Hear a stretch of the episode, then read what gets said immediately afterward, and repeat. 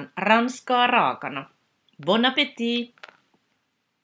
Minä olen Johanna Isosävi, ranskan kielen dosentti ja filosofian tohtori. Vien sinut matkalle ranskan kieleen ja kulttuuriin. Allez, c'est parti! Tässä jaksossa vieraanani on Antti Kujala, joka on Helsingin yliopiston Suomen ja Venäjän historian dosentti. Keskustelemme hänen viime vuoden puolella ilmestyneestä kirjastaan Kiven murskaajat kolonialismin historia, joka ilmestyi Atenan kustantamana. Kyseessä on noin 500-sivuinen järkäle, jossa Antti Kujala käy läpi kolonialismin viimeisten 500 vuoden aikaisena ilmiönä, joka alkoi eurooppalaisten löytöretkistä maanosan ulkopuolelle.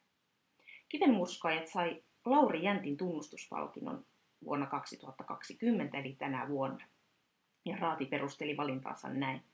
Dosentti Antti Kujalan kivenmurskaajat, kolonialismin historian kunnianhimoinen aiheeltaan maailmanlaajujen ja aikajänteeltään mittava teos. Samalla se on ensimmäinen suomalainen kokonaisesitys tärkeästä ja jatkuvasti ajankohtaisesta aiheesta. Kujala käsittelee kirjassaan paitsi eurooppalaista, myös aasialaista kolonialismia, esimerkiksi Japanin imperialismia. Aihe on siis todella laaja, mutta tässä Ranskaa raakana podcastin jaksossa keskitymme pelkästään Ranskan siirtomaahistoriaan. Lämpimästi tervetuloa Ranskaa raakana podcastin vieraksi Antti Kujala. Kiitoksia. No jos käsitellään Ranskan kolonialismin historiaa alusta alkaen, niin ilmeisesti juuret ulottuvat 1600-luvulle, jolloin ranskalaiset lähtivät Amerikkaan. 1600-luvulla Kanadasta ja Louisianasta, Karibian alueen Saint-Domingueista, eli nykyisestä Haitista, Guadelupesta, Martinikista sekä Cayennesta tuli Ranskan siirtomaita. Lisäksi Ranskalla oli Senegalissa kauppapaikkoja, Intian rannikolla Pondicherry ja Afrikan itärannikon tuntumassa Reunionin saari. Antti, miksi Ranska lähti 1600-luvulla hankkimaan siirtomaita näiltä kaukaisilta alueilta?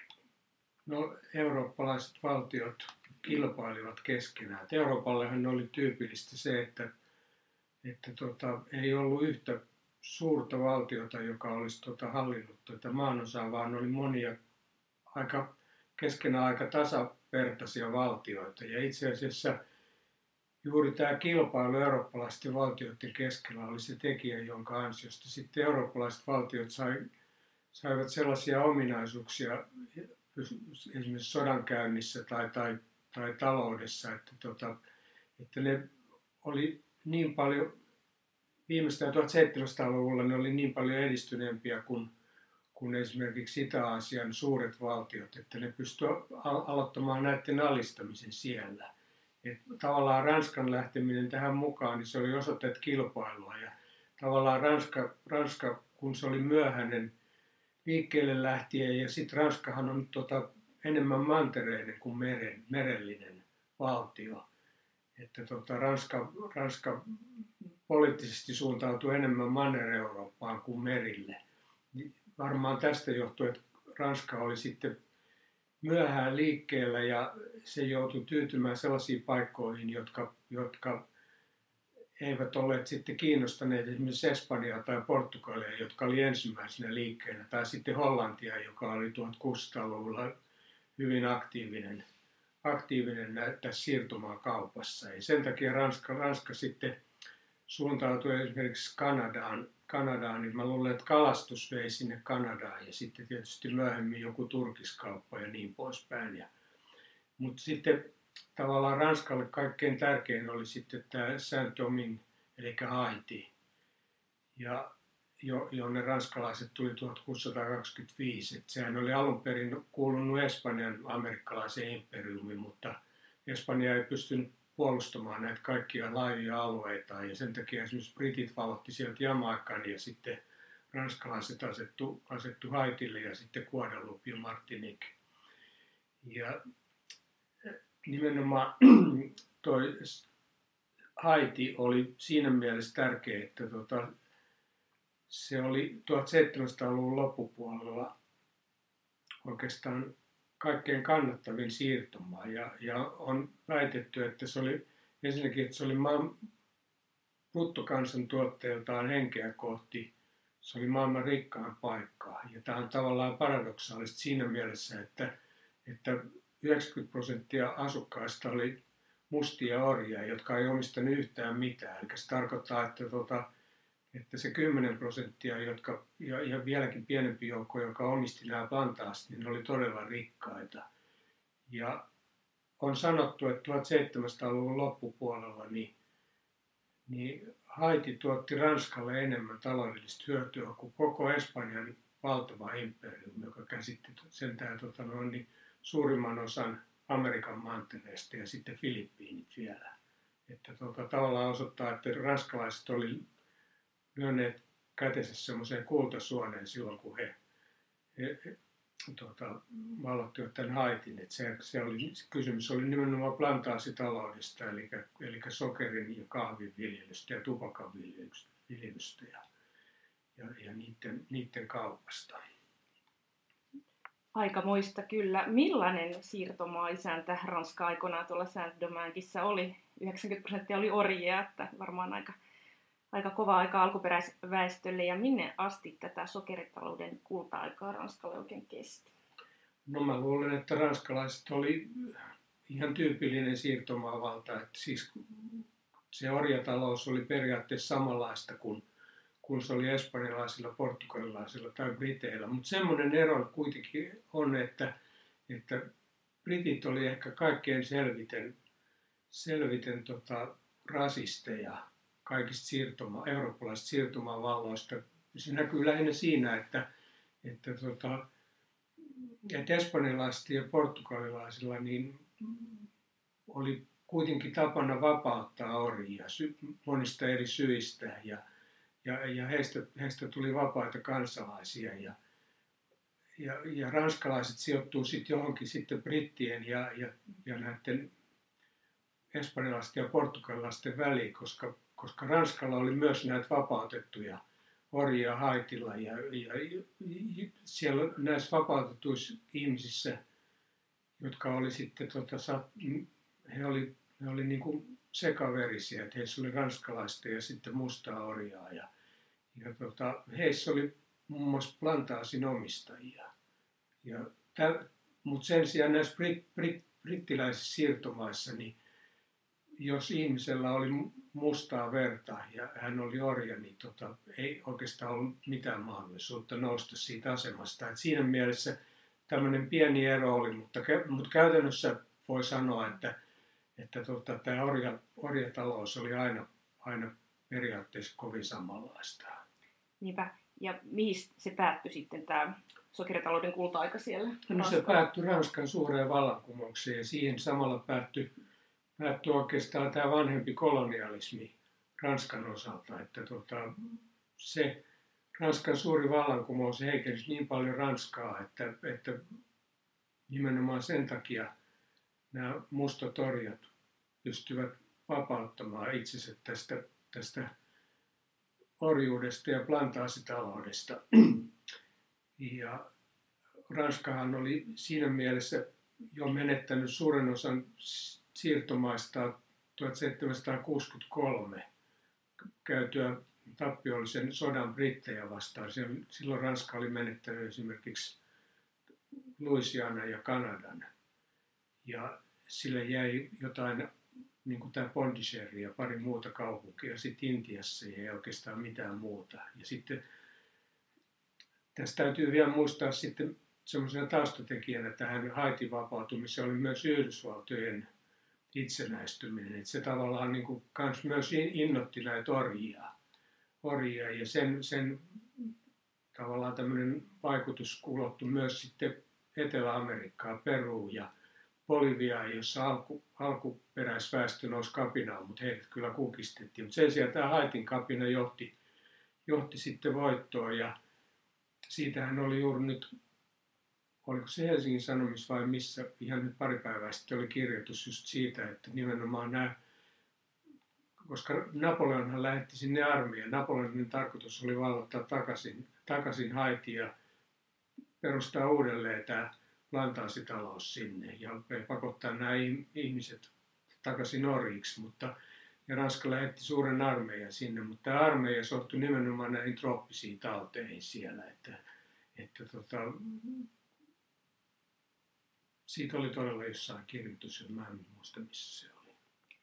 No kun Ranska menetti näitä alueita, niin sen vuoksi sitten 1800-luvulla Ranskan piti löytää lisää ja vallottaa näitä kolonioita. Eli miksi Ranska aloitti 1830 intervention Algeriaan? No siihen tavallaan ne välittömät syyt oli aika triviaaleja. Et Napoleon oli aikanaan ottanut velkaa.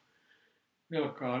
Hän oli Egyptin sotaretkeä varten hän oli saanut vilja-apua Algeriasta sikäläisiltä vallanpitäjiltä, jotka oli muodollisesti Turkin alasia, mutta käytännössä melkein itsenäisiä. Ja tätä velkaa ei ollut edelleenkään maksettu takaisin vuonna 1829, eli 30 vuotta myöhemmin. Ja, ja sitten sikäläinen hallitsija Algeriassa peri sitä velkaansa takaisin Ranskan konsulilta tai lähettiläältä. Ja sitten kun he, kun he syntynyt yhteisymmärrystä, niin tämä Algerian hallitsija huito kärpäslätkällä Ranskan lähettilästä. Ja, ja Ranska, Ranskan tota, Bourbon sukuisella hallitsijalla Karle X oli sellainen ajatus, että pieni voittoisa sota voisi tehdä hyvää hänen, hänen maineelleen ja hänen, hänen valtansa jatkumiselle. Ja sitten tästä keksittiin sopiva syy, syy sitten siihen tästä loukkauksesta ja Ranska sitten lähetti joukkoja, joukkoja sinne 1829-30 ja kuitenkaan tämä sota ei pelastanut sitten kuningasta, koska Ranskassa oli vuoden 1230 vallankumous ja, ja kuningas vaihtui ja myös hallitsija suku vaihtui siellä. Ja, ja Karle X menetti valtansa mutta Ranska jatkoi tätä hyökkäystä ja, ja ilmeisesti sitten kun, sinne oli, kun sitä sota käytiin ja sinne oli lähetetty tarpeeksi miehiä, niin sitten se haluttiin viedä loppuun saakka. Ja ehkä noin tuonne 1250-luvulle saakka oli jossain määrin epämääräistä, että mitä tästä kaikesta tulee, mutta sitten loppujen lopuksi ranskalaiset kuitenkin sai, saivat se vastarinnan kukistettua siellä. Ja, ja sitten tästä tuli semmoinen, semmoinen tota no, niin periaatepäätös, että päätettiin, että, että Algeria on merentakaisia departementtia, eli niin kuin elimellinen osa Ranskaa. Eli tosi teknisesti se ei ollut mikään siirtomaa, vaan, vaan osa, osa Manner Ranskaa, tosin, tosin Välimeren toisella puolella. No 1860-luvulla ranskalaiset etenivät uusille alueille, kun he valtasivat eteläisen Kotsin Kiinan, josta tehtiin täysvaltainen Ranskan siirtomaa, ja 1880-luvulla Ranska ulotti valtansa myös Keski-Vietnamin Annamiin ja Pohjois-Vietnamin Tonkiniin, josta tuli puolestaan protektoraatteja. Miksi Ranska lähti tekemään valloituksia kauas Vietnamiin? No, nyt tässä varmaan sitten näyttelee jo jonkinnäköisen strategiset syyt, jonkinnäköistä roolia. Nimittäin Brita- Britanniahan oli silloin pureutunut Intiaan ja, ja itse asiassa vuonna 1858 Intia siirtyi brittiläiseltä kauppakomppanialta Britannian kruunun siirtomaaksi. Ja Britit kävi sotaan myös Burmassa, eli tämä niin kuin siis Myanmarissa. Ja, ja ranskalaiset, ja sitten Britithän oli tietenkin pakottaneet Kiinan tämmöisiin epäedullisiin sopimuksiin ja ottaneet muun muassa Hongkongin Kiinalta. Ja Kiina, Kiina tavallaan oli se, semmoinen ajatus, että voi olla, että Kiina tullaan tullaan alistamaan siirtomaaksi tai jonkinnäköiseksi protektoraatiksi. Ja ranskalaiset ajatteli, että, tota, että Vietnam on tämmöinen sopiva ponnistuslauta sitten Kiinaan, Kiinaan päin. No sitten tietysti tarvittiin taas sopiva tekosyy tähän sotaan ja, ja se löydettiin sitten siitä, että, että Vietnamissa painottiin kristittyjä. Siellä oli tehty lähetystyötä ja, ja oli nyt vallalla semmoinen kausi, että kristittyillä oli pikkusen – hankalat oltavat ja Ranskan keisari Napoleon kolmas, kolmas otti siitä tekosyyn, että hän, hän, hän sanoi menevänsä puolustamaan Vietnamin kristittyjä ja sen takia se valloitus alkoi sieltä eteläisestä Vietnamista ja sitten se pikkuhiljaa eteni 1800-luvun loppua kohti, kohti myös Pohjois, Keski- ja Pohjois-Vietnamiin ja sitten tästä eteläisimmästä Vietnamista tuli selvä kruunun tai tota, tasavallan siirtomaa ja sitten nämä pohjoinen, keskeinen ja pohjoinen Vietnam, niistä tuli taas suojelualueet, eli protektoraatteja, ja sitten mukaan tuli myös Laos ja Kambodsa, ja nekin, niistäkin tuli protektoraatteja. Että tällä tavalla Ranska sitten tavallaan vahvisti oma valtansa täällä Kaakkois-Aasiassa. Puhutaan seuraavaksi Afrikasta. Sielläkin tapahtuu vuosina 1881-1914 eurooppalaiset valtiot jakoivat Afrikan keskenään. Ensimmäisen maailmansodan puhetessa maanosassa, siis Afrikassa, oli vain kaksi itsenäistä valtiota, Liberia ja Etiopia.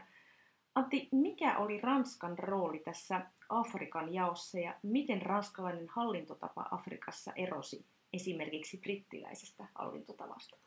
No, Ranskalle oli Ranska oli, piti tavallaan itseään Britannian kilpailijana ja sitten kuitenkin heillä oli jonkinnäköinen tämmöinen pikkuveliasenne, pikkuveljen asenne isoveljeen. Eli Britannia oli selvästi mahtavampi valtio kuin, kuin Ranska. Ja Ranskalla oli semmoinen ajatus, että, että siis pitää kilpailla. Ja sitten Ranskalla oli oli taustalla myös se tappiollinen sota Preussia vastaan 1870-71. Ranskalaiset oli kuvitellut, että, että he voittaa helposti Preussin ja siinä kävi juuri päinvastoin. Ja tavallaan se, se sota oli paljastanut, että kuinka heikko Ranska oli esimerkiksi sotilaallisesti. Ja heille oli hyvin tärkeää vallata näitä siirtomaita sen takia, että Ranska pysyi siirtomaan ja suurvaltana ja ja, ja he pelkäsivät sitä, että Ranskasta tulee jonkun Italian tai Espanjan kaltainen niin sanotusti kolmannen luokan valtio. Ja, et tavallaan Briteille aina tuonne 1800-luvun loppuun saakka, niin oikeastaan taloudelliset intressit oli paljon tärkeämpiä kuin nämä poliittiset intressit. Lukuun ottamatta nyt jotain Intiaa tai Etelä-Afrikkaa, joilla Intia oli tärkeä taloudellisesti, mutta koska se oli niin tärkeä taloudellisesti se oli myös poliittisesti tärkeä heille. Ja sitten Etelä-Afrikka oli tärkeä heille lähinnä, koska se, se oli Intia vielä meritien varrella. Mutta sitten Intia, tuota Etelä-Afrikan merkitys korostui, kun sieltä löytyi kultaa ja timantteja. Mutta tota, niin Briteille ei tavallaan ollut joku musta Afrikka ei ollut heille tärkeä. Se oli tärkeä, niin kuin, heillä oli kaupalliset intressit esimerkiksi Ghanassa tai Nigeriassa tai Sierra Leoneissa.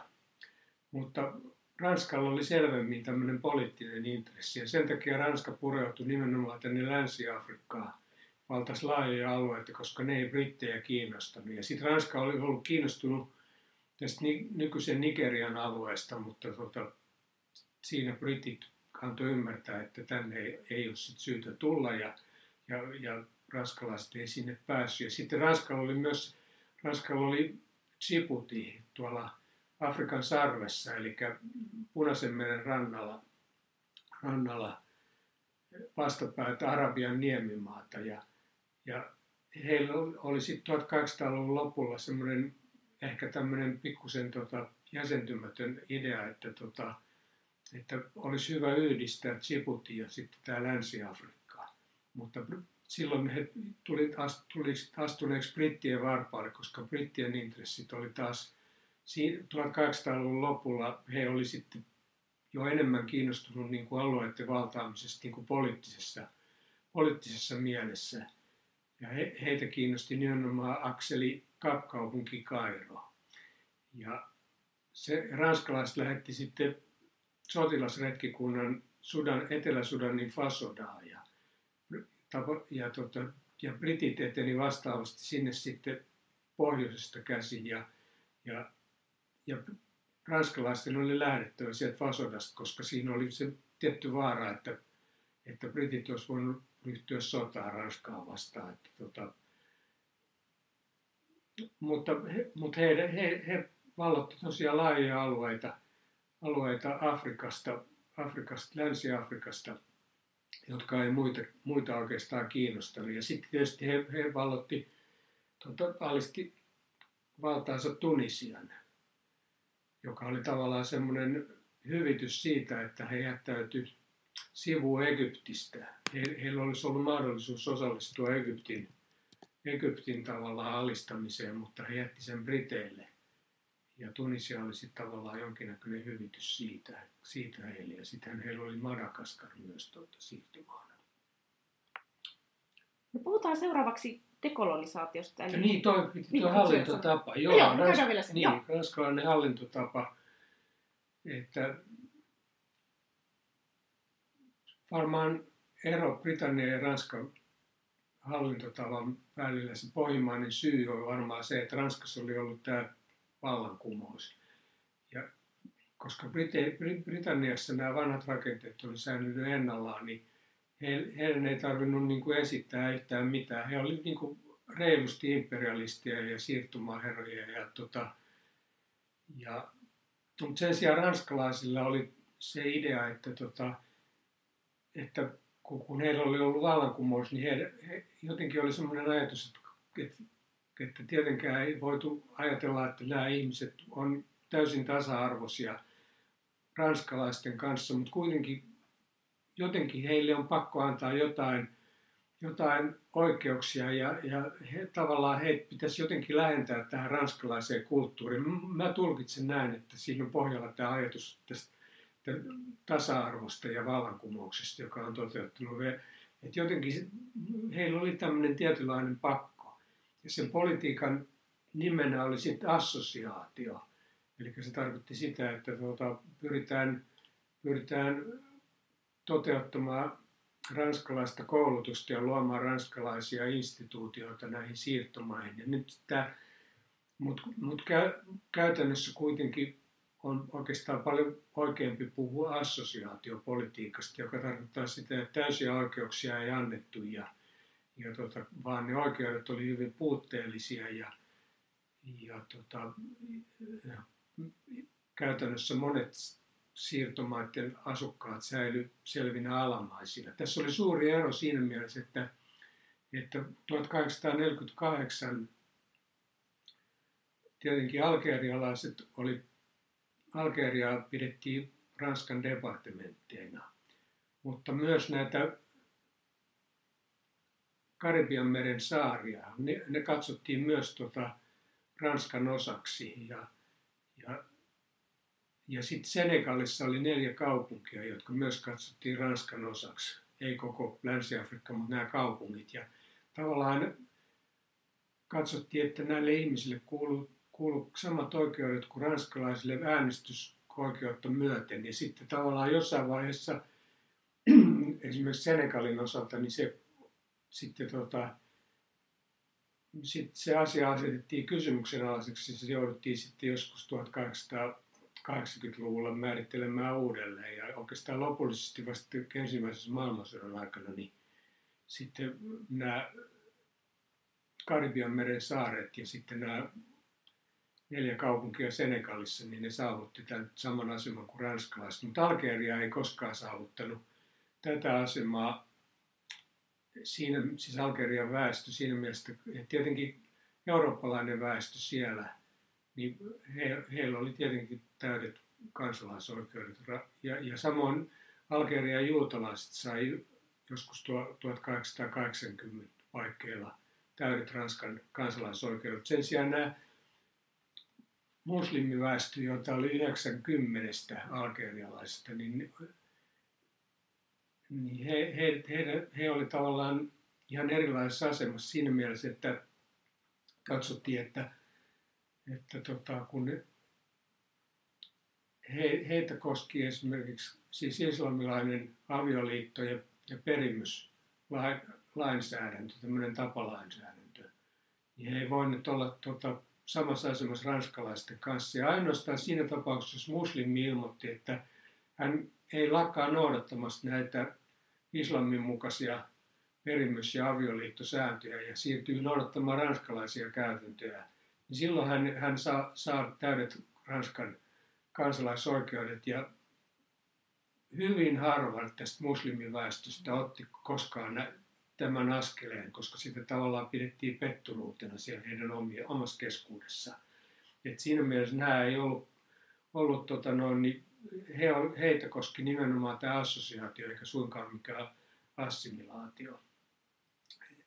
Tietysti sitten tota, varmaan keskustellaan myöhemmin siitä, että mitä toisen maailmansodan jälkeen tapahtui, jolloin tätä asiaa yritettiin viedä vielä eteenpäin, mutta tämmöinen oli se tavallaan se peruskuvio sit siinä. Ja sitten täytyy sanoa, että käytännössä esimerkiksi Mustassa Afrikassa, niin, niin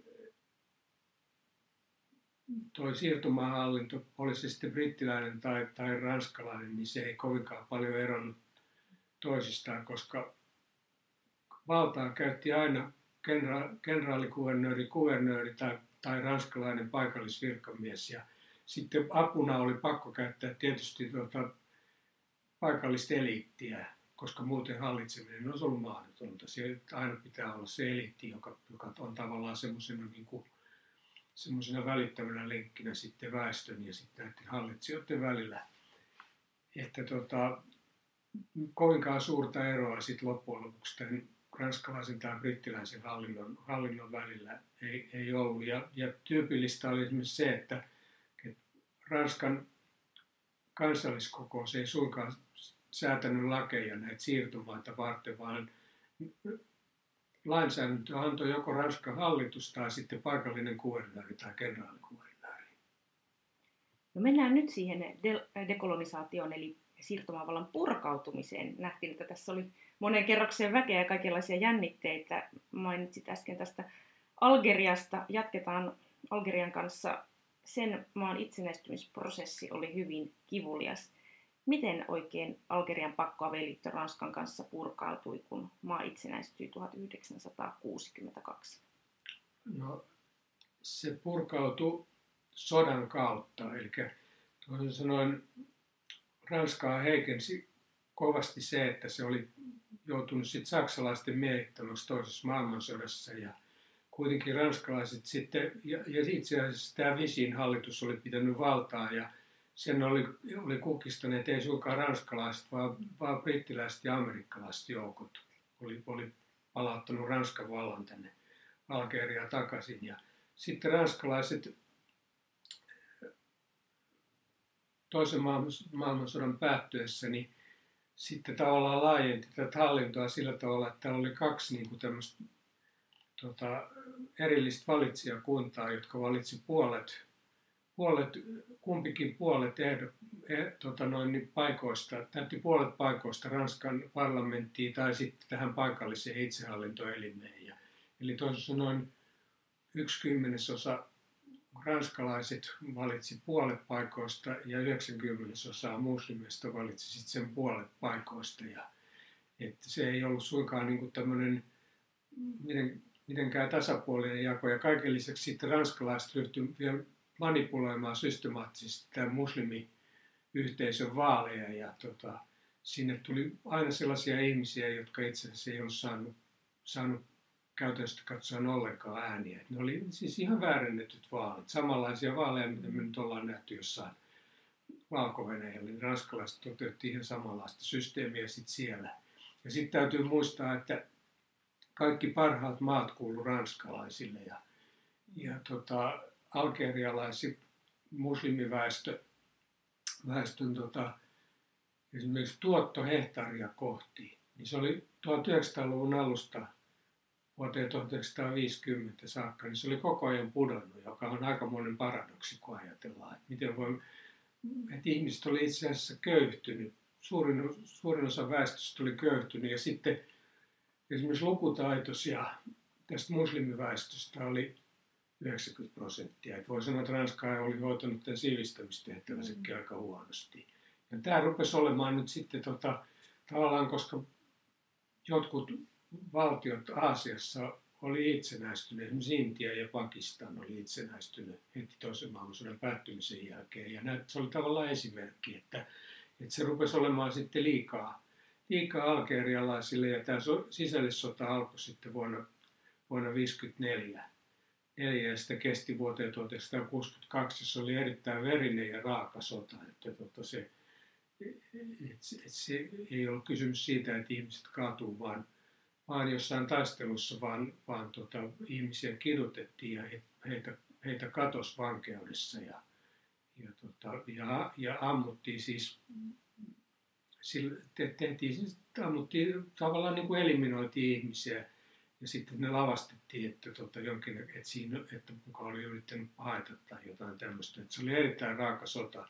Raaka sota ja tietenkin se oli raaka sota myös algerialaisten puolelta, koska algerialaiset sitten räjähti, räjähteli pommeja esimerkiksi ranskalaisten elokuvateattereissa ja kahviloissa. Mä kävin, kävin viime syksyllä semmoisessa kahvilassa, mistä, missä, missä tämmöinen erittäin tunnettu pommiattentaatti tapahtui. Ja sehän on siinä Ontte Korvon elokuvassa on esitetty just se attentaatti, kuinka, kuinka nainen toi sinne pommin sinne ravintolaan. Ja sitten siellä oli ranskalaisia, jotka tanssivat ja yksi, kaksi se pommi räjähti sitten. Että tota, ja sittenhän sehän, sehän johti sitten siihen, että nämä Algerian ranskalaisten ääriainekset ryhtyi samanlaiseen pommikampanjaan sitten muslimiväestöä kohtaan. Että se oli aivan kaoottinen se tilanne.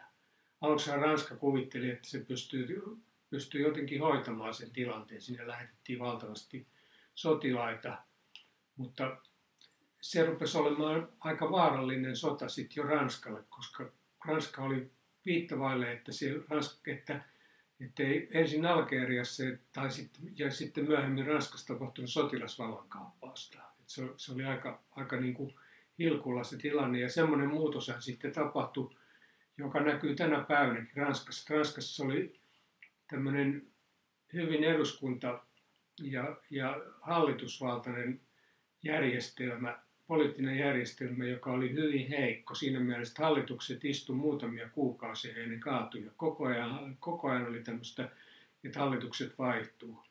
Ja sitten itse asiassa Charles de Gaulle tuli valtaan 1958 tämän, tämän kriisin avulla ja hän sai sitten säädettiin uusi perustuslaki ja Ranskasta tuli presidenttijohtoinen valtio, mitä se on tänä päivänäkin, että, että, että Algerian sota oli nimenomaan taustalla tälle suurelle muutokselle, joka, joka vaikuttaa Ranskassa tänä päivänäkin. Erittäin mielenkiintoista. Kielitieteilijänä minusta oli myös kiinnostavaa se, mitä Antti Kuja kirjoittaa Algerian kielellisestä tilanteesta itsenäistymisen jälkeen. Eli Antti kirjoittaa näin. Modernin arabian kielen piti syrjäyttää ranskan kieli, mitä ei koskaan täysin tapahtunut, vaan Algerian kielelliset ja kulttuurilliset siteet entiseen emämaahan ja kaksikielisyys säilyivät elävinä. Modernissa standardi-arabiassa oli se ongelma, että se oli kaukana algerialaisten puhumasta ranskasta.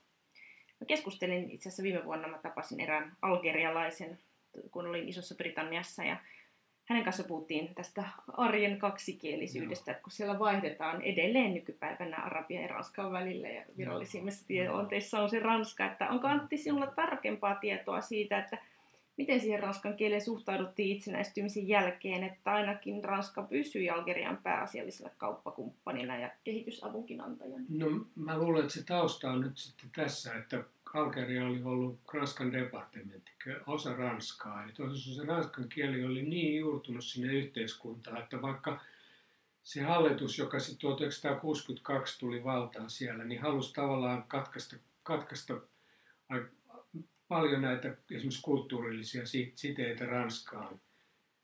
Ja niin, niin se oli mahdotonta. Mm. Että, tota, se, että ranskan kieli oli niin juurtunut jonnekin koulutukseen ja kauppaan ja talouteen. Ja niin kuin tänä päivänäkin se kaikki kauppojen kyltit on ranskaksi. Ja katujen nimet on tietenkin arabiaksi ja ranskaksi. Ja ja, tota, ja kaikissa palveluammateissa ihmiset osaa erittäin hyvin ranskaa. Ja siellä on nyt ollut kyllä hyvin mielenkiintoinen muutos, koska nyt viime vuonna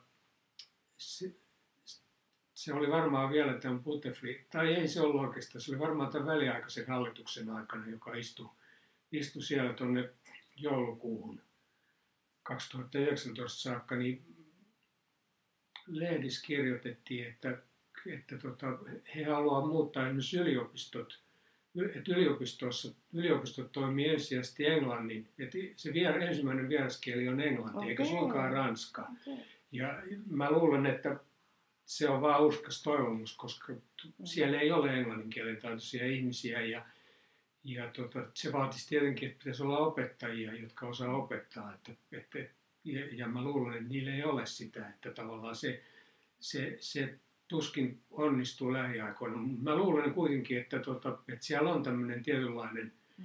tietynlainen niin kuin englannin kieli voittaa alaa ja tietenkin kun ajatellaan, että se on tämmöinen nykyteknologian kieli, että tota, kaikilla ihmisillä on noin kännykät, joita ne osa käyttää, nuoret käyttää niitä ihan samalla tavalla kuin missä tahansa tota, Amerikassa tai Euroopassa. Että kyllä se englannin kieli on tietenkin voittamassa alaa ja, ja monet ihmiset ha, tota, haluaa puhua englantia, mutta heillä ei kuitenkaan ole sitä taitoa sitten.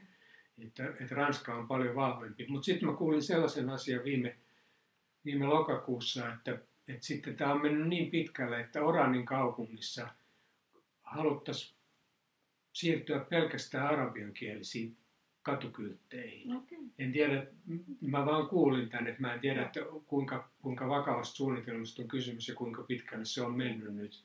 En osaa ollenkaan sanoa, mutta tuntuu hullulta, koska Oran on niin kuin Algerin osalta niin kuin kaikkein ranskalaisin kaupunki mm. Algeriassa. Mm. Ja itse asiassa se kuului kolme, melkein 300 vuotta. Se oli Espanjan alaisuudessa 1500-luvun alusta 1700-luvun loppu tai 200 vuotta Espanjan alaisuudessa, että ei kun 300 vuotta, joo, kyllä se nykyisin näin on. Joo, että, tuota, että tuntuu ihmeelliseltä, että mi, mi, mi, mi, mihin tämä niinku sitten perustuu. Että täytyy toivoa, että tällaista ei tapahdu. Että, että, tota, kyllä, että mulla on sellainen käsitys, että, että aika paljon joku liike-elämä ja tämmöinen kauppa, niin se, se toimii edelleenkin niin kuin ranskan kielen va, va, varassa. Ja, ja tota, en osaa sanoa, että epäilemättä siellä on paljon väestöä, joka ei osaa ranskaa. Mä en pysty antaa mitään mm. lukua, mutta kyllä se ranskan kielen taito on erittäin yleinen siellä. Että, että tota,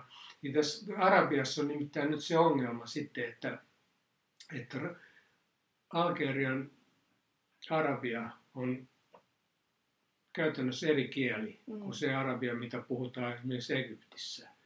Ja ilmeisesti se Egyptin puhuttukin kieli on erilainen kuin se kirjoitettu arabia. Mutta ilmeisesti Egyptissä ollaan kuitenkin lähempänä sitä kirjoitettu ja puhuttu kieli on lähempänä ja samoin jossain, jossain Libanonissa ja Syyriassa.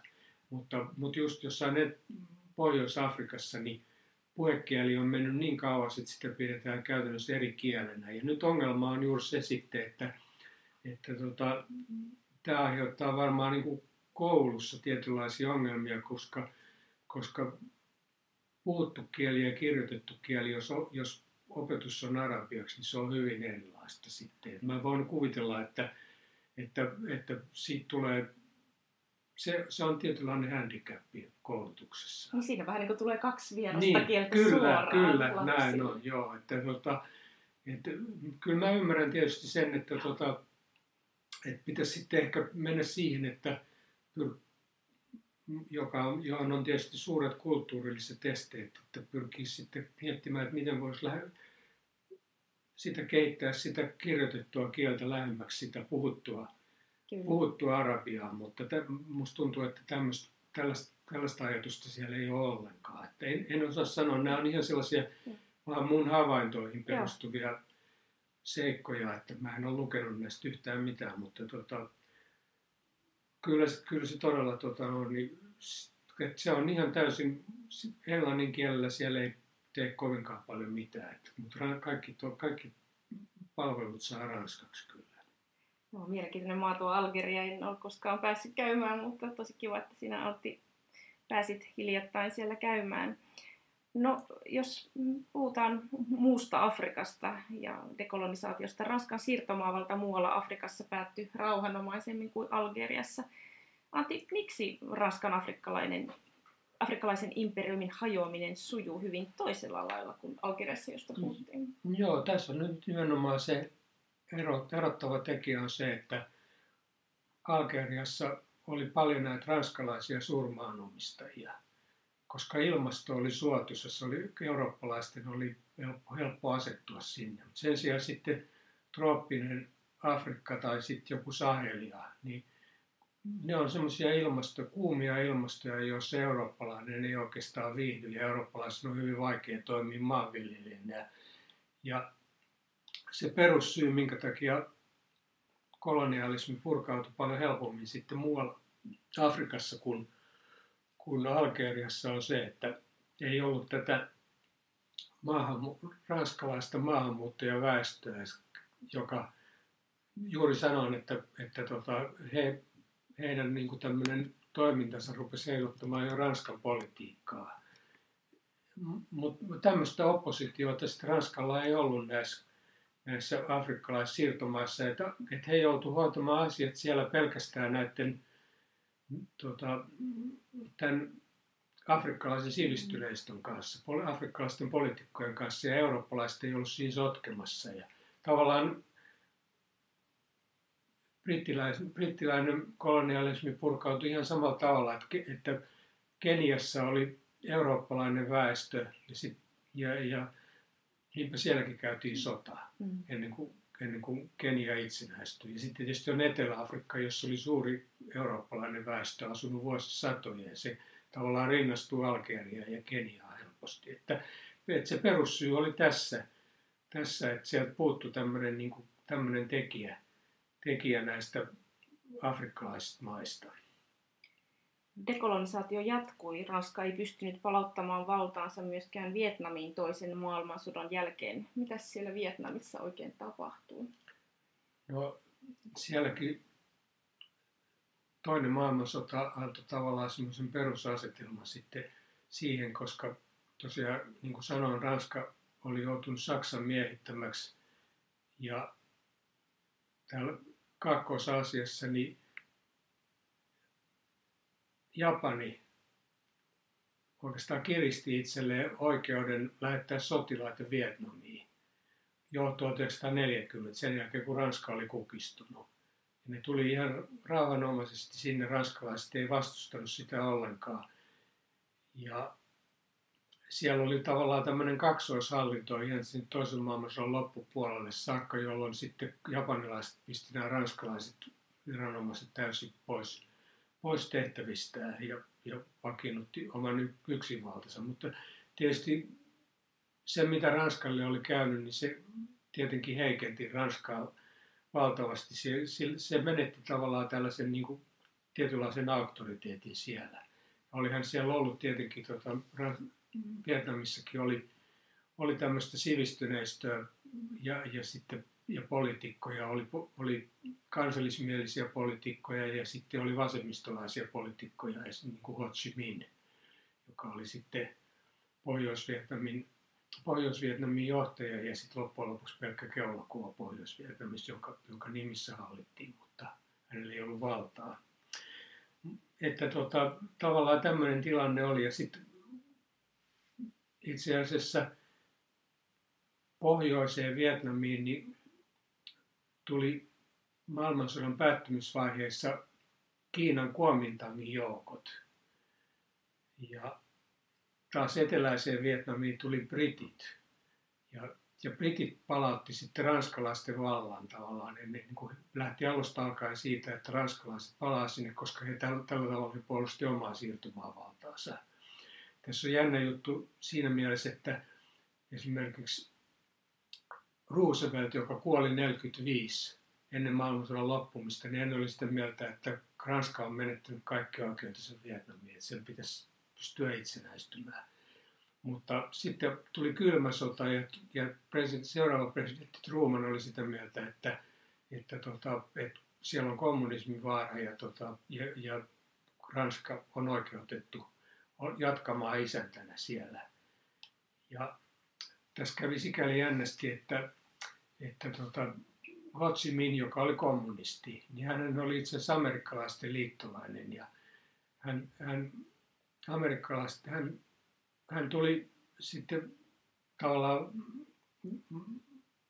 heti sodan loppumisvaiheessa hän julisti tämmöisen itsenäisen Vietnamin Pohjois-Vietnamissa ja hän vetosi paitsi Ranskan ihmisoikeuksien julistukseen, niin hän vetosi myös Yhdysvaltojen perustuslakiin. Että tota, ja, ja hän, Yhdysvalta, amerikkalaiset oli, oli antanut hänelle tukea. Hän oli ollut ihan selvästi amerikkalaisten liittolainen, mutta sitten todellakin tämä kylmän sodan alkaminen sitten romutti tämän liittolaissuhteen ja sitten nämä Kuomintangin joukot, kun ne tuli sitten tänne Pohjois-Vietnamiin, niin, niin ne otti vallan siellä ja, ja sitä kautta ranskalaiset pääsivät sitten valtaan. Niin kuin mä sanoin, britit, britit nosti valtaa, ranskalaiset valtaa etelässä ja, ja, ja sitten kommunistit aloitti siis taistelun näitä, näitä Ranskan valtaa vastaan. Ja sitä sotaa sitten käytiin vuoteen 1954 saakka ja voi sanoa, että sitten 50-luvun alusta lähtien niin sitä sotaa käytiin Yhdysvaltojen aseilla ja Yhdysvaltojen rahoilla. Että Ranskalla ei ollut oikeastaan niin kuin muuta kuin, että ranskalaiset sotilaat tietenkin taisteli siellä. Ja sitten ranskalaiset kärsivät 1954 Dien Bien tappion siellä.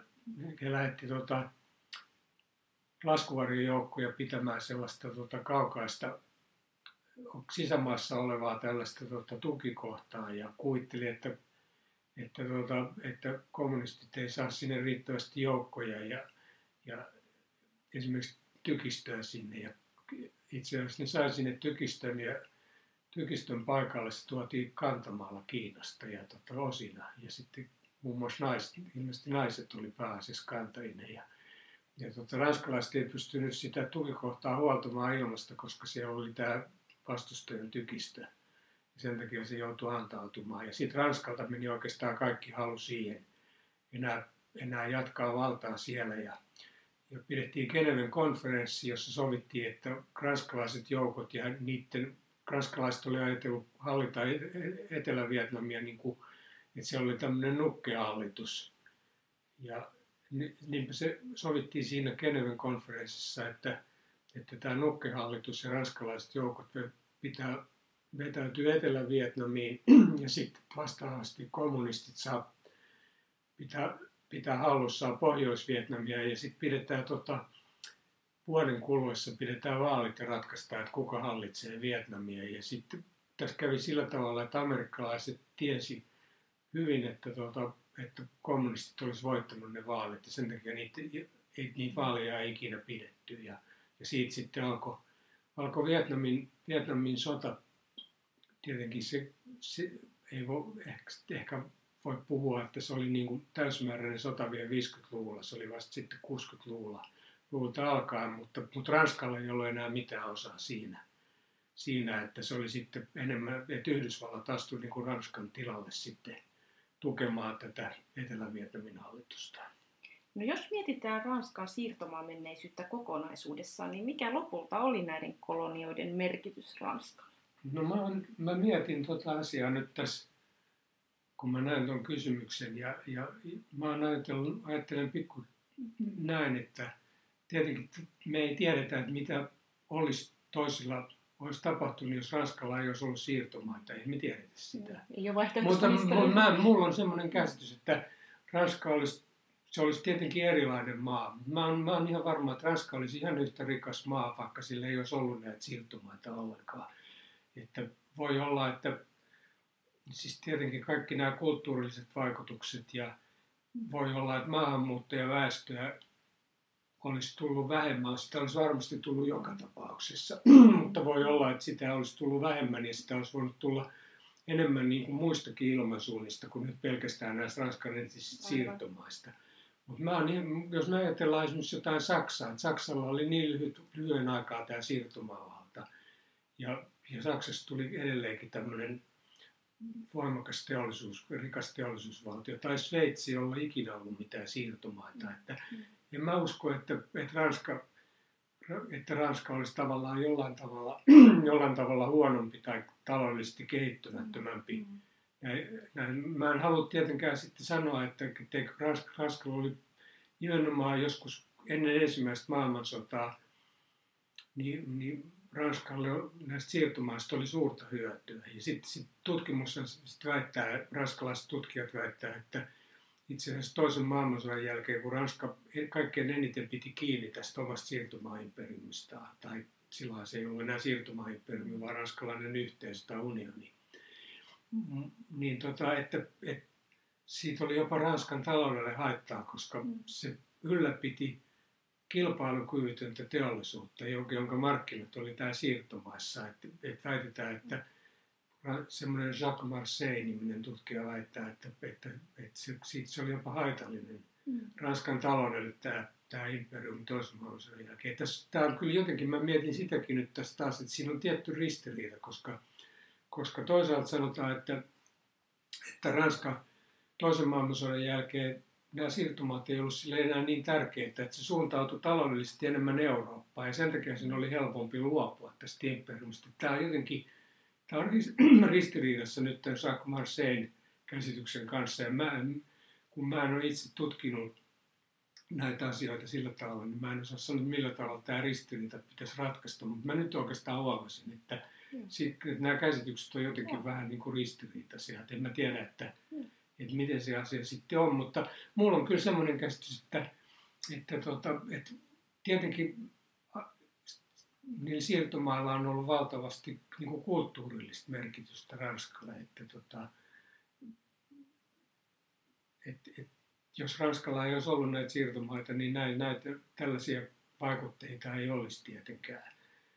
Mutta, mutta todennäköisesti Ranskan teollisuus, joka toisen maailmansodan jälkeen tarvitsi ulkomaista työvoimaa, niin se olisi varmaan saanut näitä pohjois-afrikkalaisia ja afrikkalaista työvoimaa sinne. Ja tässä kävi sitten sillä tavalla Ranskassa, että ne oli tervetulleita niin kauan kuin teollisuus tarvitsi niitä ja niille hankittiin, hankittiin rakennettiin sitten näitä tota, lähiöitä ja rakennettiin niille. Ja sitten sen jälkeen, kun tota, tämä teollisuus rupesi sanomaan irti työvoimansa eikä tarvinnut enää näitä, niin sitten sen jälkeen niistä tulikin sitten riippa ja niistä tuli niin tiettyjen ranskalaisten poliitikkojen, lähinnä oikeistopoliitikkojen tämmöinen syntipukki kaikille asioille. Ja tavallaan, koska ei ollut tehty riittävästi sitä niiden integroimista ja ranskalaiseen yhteiskuntaan, niin, niin oli, kun oli laiminlyöty tämä asia ja sitten oli helppo ruveta pelottelemaan esimerkiksi Ranskan islamisaatiolla tai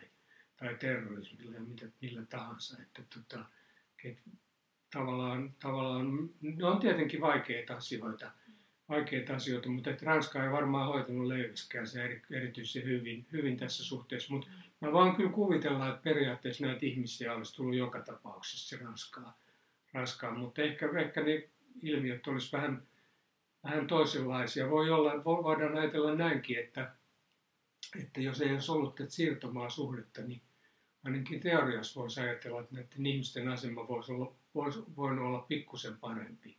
Että tavallaan se, se on semmoinen tietynlainen stigma se, että, että ihmiset tulee jostain alistetuista maista. Että voi olla, että kyllä sitä stigmaa olisi edelleenkin tullut, kun ihmiset on köyhiä ja tota no, niin tulee, tulee vierastyöläisiksi. Mutta voisi ajatella, että, että se olisi ollut pikkusen parempi, mutta kuka sen tietää tietenkin mikä se olisi ollut se tilanne. Niinpä, mutta on joskus hauska spekuloida niin, ja miettiä. Niin, mä mietin tuota, tuota asiaa, että, että mutta kyllähän, kyllähän tota, no, niin, niin kuin me nähdään, niin Ranskan, kaikki Ranskan tota, no, niin, jalkapallojoukkueet ja kaikki seurajoukkueet on täysin maahanmuuttajataustaisia ihmisiä, jotka on tietenkin Ranskan kansalaisia. Että kyllähän tota, no, ne Ranska on saanut valtavasti tota, tietenkin hyötyä. Ja, ja Ranskahan on semmoinen maa, että, että se on pit, niin kuin varmaan niin kuin Yhdysvallatkin, että, tota, että se maahanmuutto nostaa aina vastustusta siinä hetkellä, kun näitä ihmisiä tulee, mutta pitkällä tähtäyksellä ne ihmiset aina integroituu sinne. Että, että antaa panoksensa. Niin, antaa panoksensa. Että, että aikanaan Ranskassahan syrjittiin italialaisia ja puolalaisia. Että mm. tota, tietysti tässä on nyt se ongelma on tämä ihonväri ja tota, mm. tämä uskonto, että mm. ne on mm. niin kuin suurempi tämmöinen vedenjakaja, mutta en mä nyt näe, että, että tota, kyllä mä uskon, että nämä asiat ajan kanssa, ajan kanssa tasautuu kuitenkin tästä, että, että, että loppujen lopuksi ne, ne ihmiset on ollut valtava, niin kuin, valtava hyöty Ranskalle eikä mikään niin kuin taakka, taakka sillä tavalla minun näkökulmasta. Joo, minusta tuo on oikein miellyttävä näkökulma. Olen tänään keskustellut Antti Kujalan kanssa Ranskan siirtomaan menneisyydestä. Antti Kujala on siis kirjoittanut kirjan Kiven murskaajat kolonialismin historia, joka ilmestyi viime vuoden puolella. Kirjasta voi lukea kolonialismin historiasta vielä paljon laajemmin, mitä olemme tänään keskustelleet. Minusta tuntuu, että silti me keskusteltiin jo tosi laajasti tänäänkin ja mikään valtio ole maailmanpolitiikassa yksin. Tässä on tullut hyvin, hyvin monipuolisesti kyllä, kyllä, mitä maailmalla tapahtui. Tämä tosiaan järkälemäinen kirja, tarjoaa, tarjoaa tietoa kyllä vaikka mistä, esimerkiksi Belgian Kongosta, josta ei tänään keskusteltu, kun, kun käsittelimme vain Ranskaa. Mutta kannattaa siis tutustua Antti Kujalan kirjan, joka on ensimmäinen kattava kokonaisesitys kolonialismin historiasta suomen kielellä. Lämpimät kiitokset vierailustasi Ranskaa raakana podcastissa Antti Kujala. Niin, kiitoksia, että saan osallistua tähän. Voit lukea lisää kielen ja kulttuurin ilmiöistä blogistani johanna.isosavi.com.